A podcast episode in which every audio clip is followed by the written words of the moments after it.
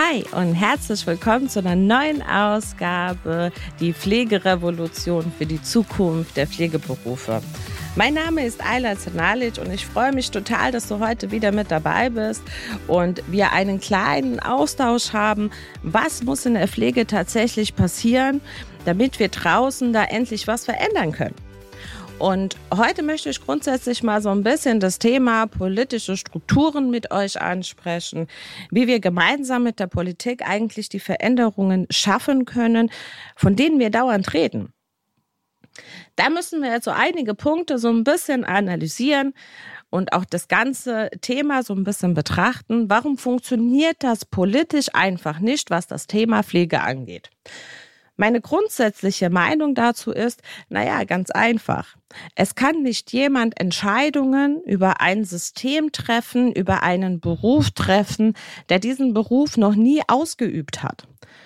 Das wäre ungefähr so, wenn ich euch jetzt irgendwas über das Thema Bauunternehmen erzählen würde, Bankwirtschaft und so weiter.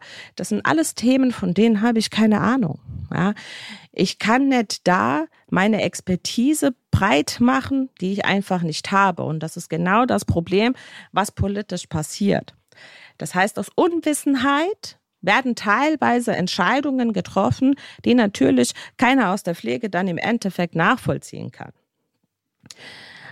Denn wir Deutschen, wir haben ja so eine Grundeinstellung, ne? also wenn wir ein Thema zu bearbeiten haben, wenn wir eine Problemstellung haben, dann ist es nicht, dass wir direkt handeln. Nein, wir müssen uns erstmal zusammensetzen, dann analysieren wir diese Fragestellung, korrigieren vielleicht noch die Rechtschreibfehler in dieser Fragestellung, unterhalten uns über Themen, von denen wir keine Ahnung haben, ja, und treffen dann im Endeffekt die Entscheidungen am Ende, für die dann die Mehrheit ist. Unabhängig davon, ob das richtige Entscheidungen oder falsche Entscheidungen sind. Und das führt natürlich im Umkehrschluss dazu, dass es wieder Unzufriedenheit in der Pflege zum Beispiel gibt. Und die Unzufriedenheit rührt einfach daher. Wenn wir uns als Beispiel jetzt die generalistische Ausbildung nehmen. Ich bin da ehrlich, Leute. Und ich bin wirklich ehrlich. Als ich mir damals meinen Beruf ausgesucht habe, habe ich ihn ausgesucht, weil ich mich dazu berufen gefühlt habe. Also ich wollte Altenpflegerin werden. Ich liebe den Umgang mit alten Menschen, wirklich. Die geben mir einfach unheimlich viel.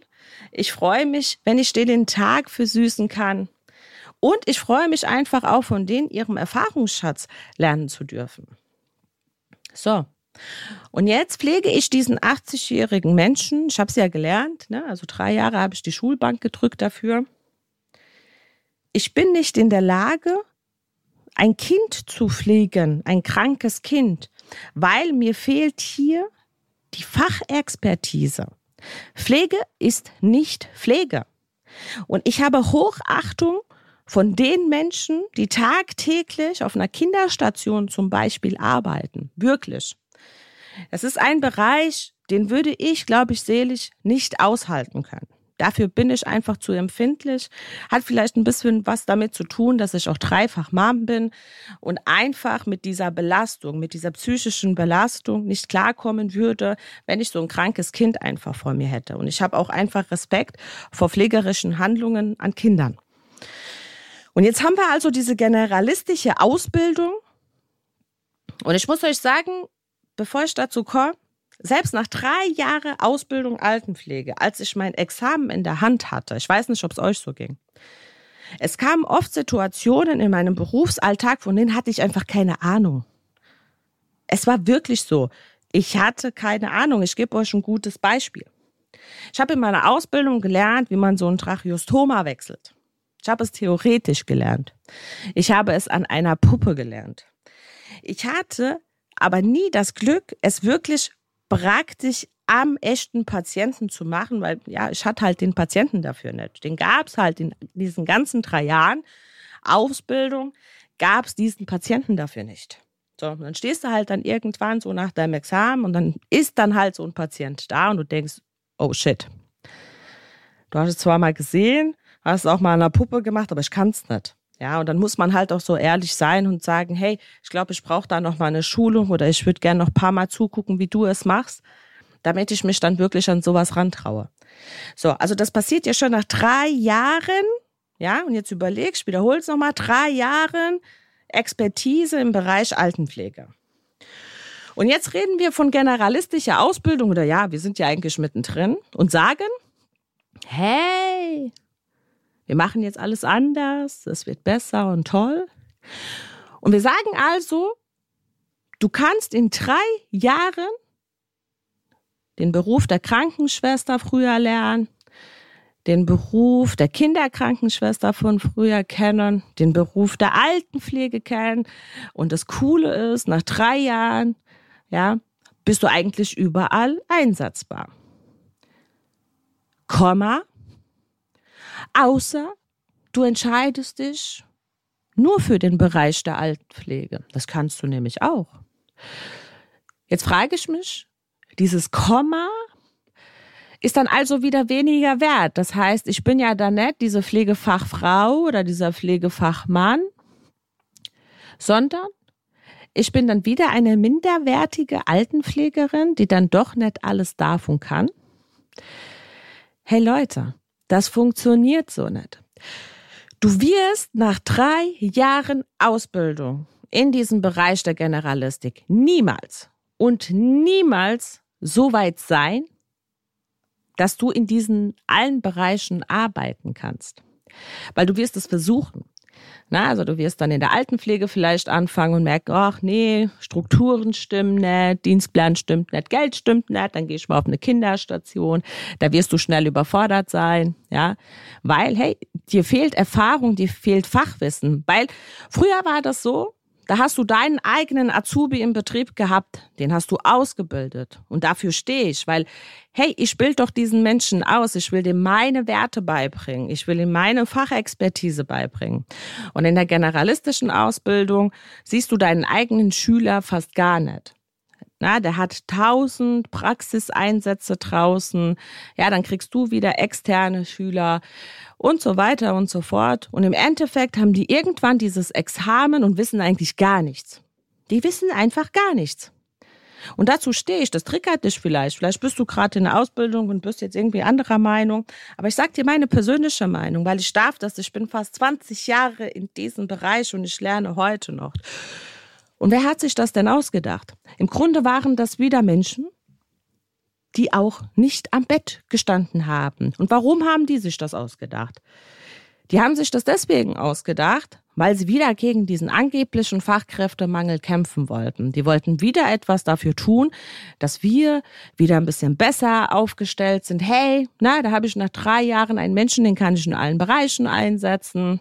Ja, vielleicht wird's ja dann besser. Vielleicht mache ich so den Beruf attraktiver.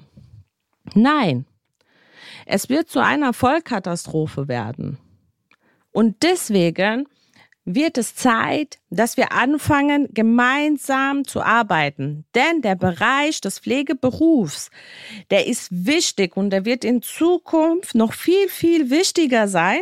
Ja, wir können uns das aktuell noch gar nicht vorstellen, wie wichtig das ist.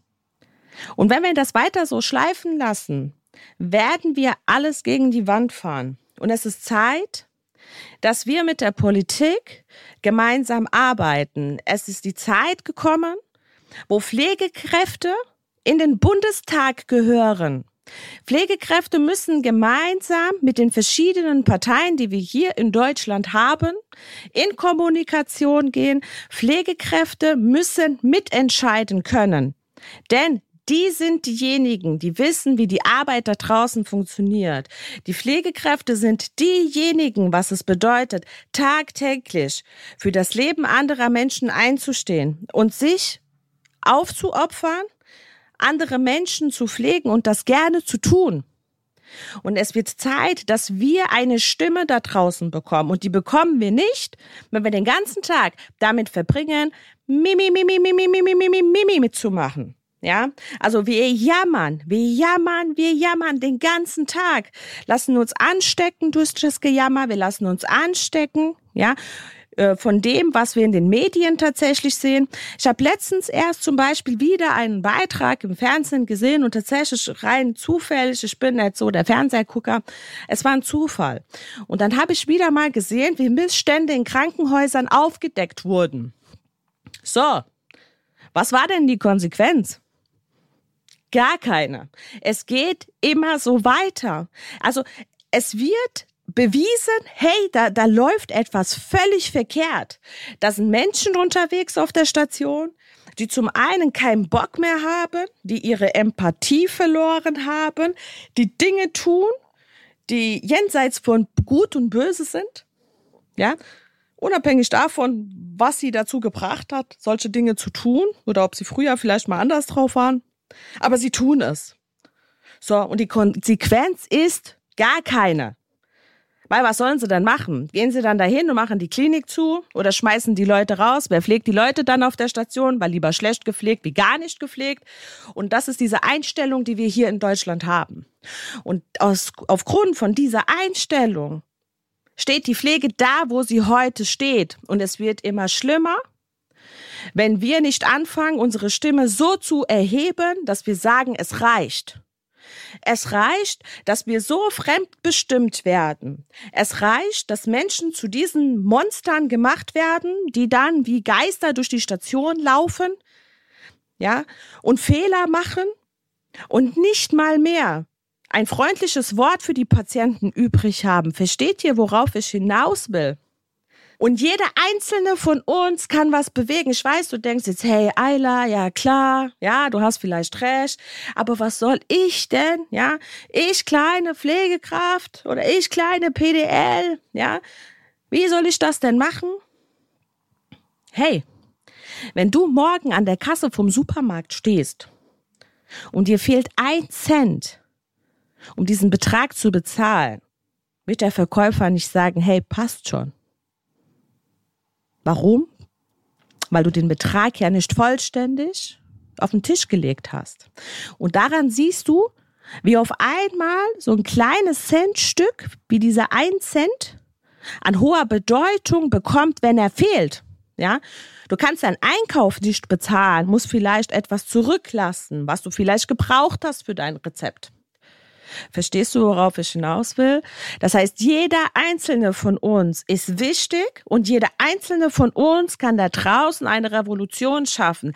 Aber nur dann, wenn wir uns erheben, wenn wir gemeinsam ein und dieselbe Meinung vertreten und gemeinsam wollen, dass unser Beruf, unser Pflegeberuf diesen Status endlich erlangt, den er verdient zu erlangen. Denn wir sind eine Profession da draußen.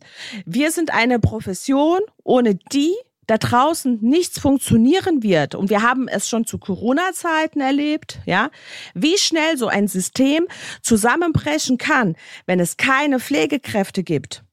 Das bedeutet allerdings, du musst aus deiner Komfortzone jetzt raus. Beweg dich hinter deinem Schreibtisch hervor. Zeig dein Gesicht auf Station.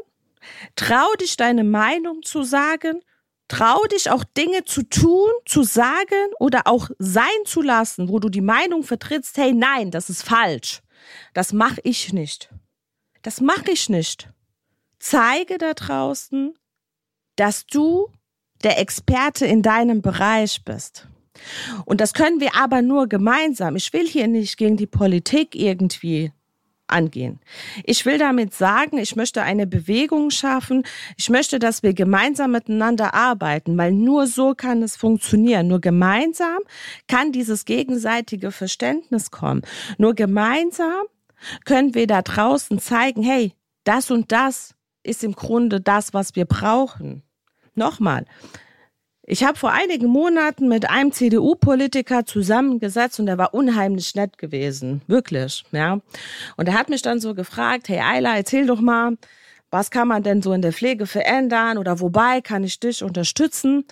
Und als ich dann so angefangen habe, ihm so meine Grundeinstellung zu debattieren und ihm zu erzählen, da war er sehr erstaunt, weil er sagte mir, hey, ich bin eigentlich von was ganz anderem ausgegangen, wie das, was du erzählst. Ja, klar ist er von was anderem ausgegangen. Woher soll er es denn besser wissen? Auch er ist ein Opfer von unserer ganzen Medienwelt. Ja, er ist ja auch beeinflusst von dem, was draußen geredet wird. Ja, er hat nicht den täglichen Umgang mit Pflegekräften.